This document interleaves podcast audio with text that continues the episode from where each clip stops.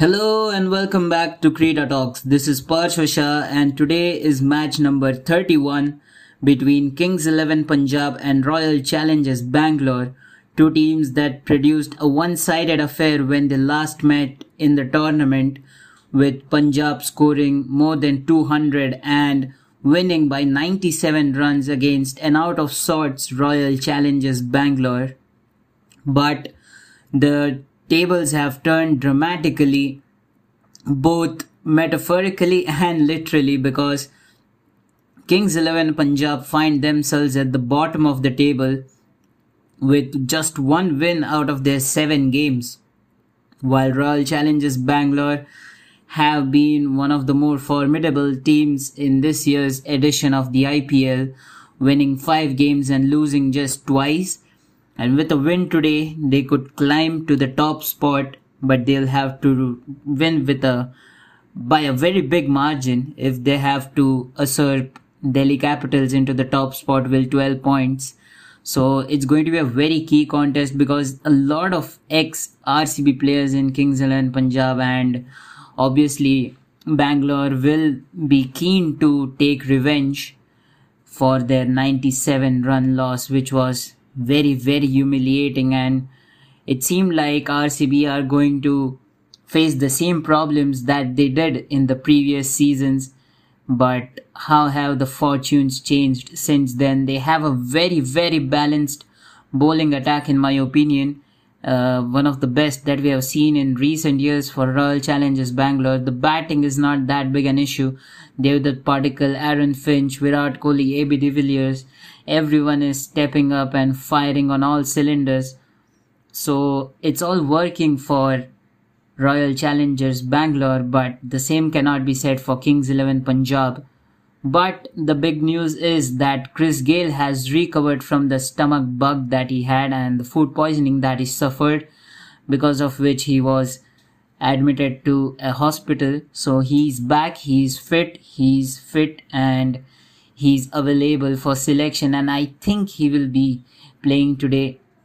So the match is going to be played at Sharjah, a ground that started out as a bowler's graveyard, but that trend has dramatically changed over the games that have been played.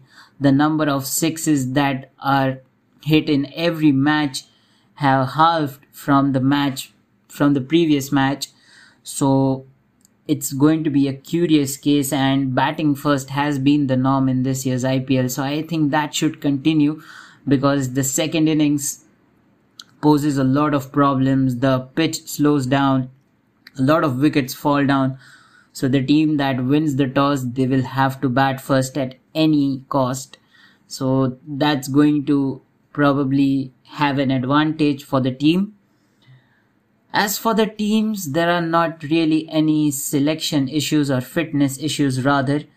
Both the teams have all the players available, and Chris Gayle, as I mentioned earlier, is back and he might, in all probability, make his first appearance of 2020 in the IPL. So it's going to be a very exciting game. Of course, he's an ex Royal Challengers Bangalore player himself a team that he has enjoyed the most success with out of any franchisee T20 team that he would have played in, in any part of the world.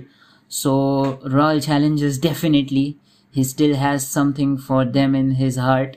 So it's going to be interesting how Chris Gayle fares. It's going to be interesting how Punjab fares because mathematically the campaign of Kings 11 Punjab is not yet over if they can win the remaining seven games, which looks highly, highly unlikely but not at all impossible, Punjab could still make it to the playoffs and who knows, miracles always happen and as I've said, this is the year 2020, the, the year of things that do not happen the way they should have, the, the year of unusual situations, the year of sheer unpredictability as Arnab Goswami, Goswami I'm sorry would put it.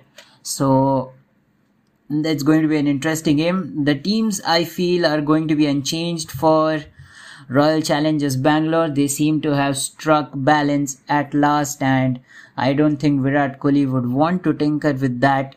He's on a three match unbeaten run. So why would he do that? So it's going to be interesting. It's going to be the same team and the bowling has been winning a lot of accolades. So the bowlers need to continue their top form and I think they will because all the players are in good nick. Chris Morris has rejuvenated the team, not just the bowling lineup. So it's going to be a good matchup. As for Kings 11 Punjab, they are still yet to find their ideal 11. So Chris Gayle is surely returning, but will he return at the expense of Glenn Maxwell or Mujib ur Rahman remains to be seen. Mujib in the two games has far from impressed so far, and I think he needs to be benched. I mean, he's got two games and he hasn't picked up a single wicket. There's something really wrong with him and that has carried over since the end of the last season. So not surprised over there, but they need some good player. I mean, they could even trade someone like they could get in Daniel Sams from Delhi on loan, but we'll not talk about that. We'll not talk much about that. But Chris Gayle is coming in, and I think Murugan Ashwin would come in if Mujibur Rahman is dropped. And it's going to be important to see how things happen. It's going to be a very, very clinical game. I think the the match on paper looks very one-sided. I mean, RCB are the overwhelming favorites. Both teams find themselves at the opposite ends of the table. But I think today is going to be a very close game and Punjab might win it as well. Who knows? I'm not siding with Punjab. Bangalore can win it. Punjab can win it. Any team can win it today, but Punjab will not go down without a fight is what I'm trying to say. So that's it from the match preview. This is Parsha and we at Creeda Talks will bring you the match previews every day before the match. So make sure you stay tuned to Creeda Talks. And as always, thank you so much for listening.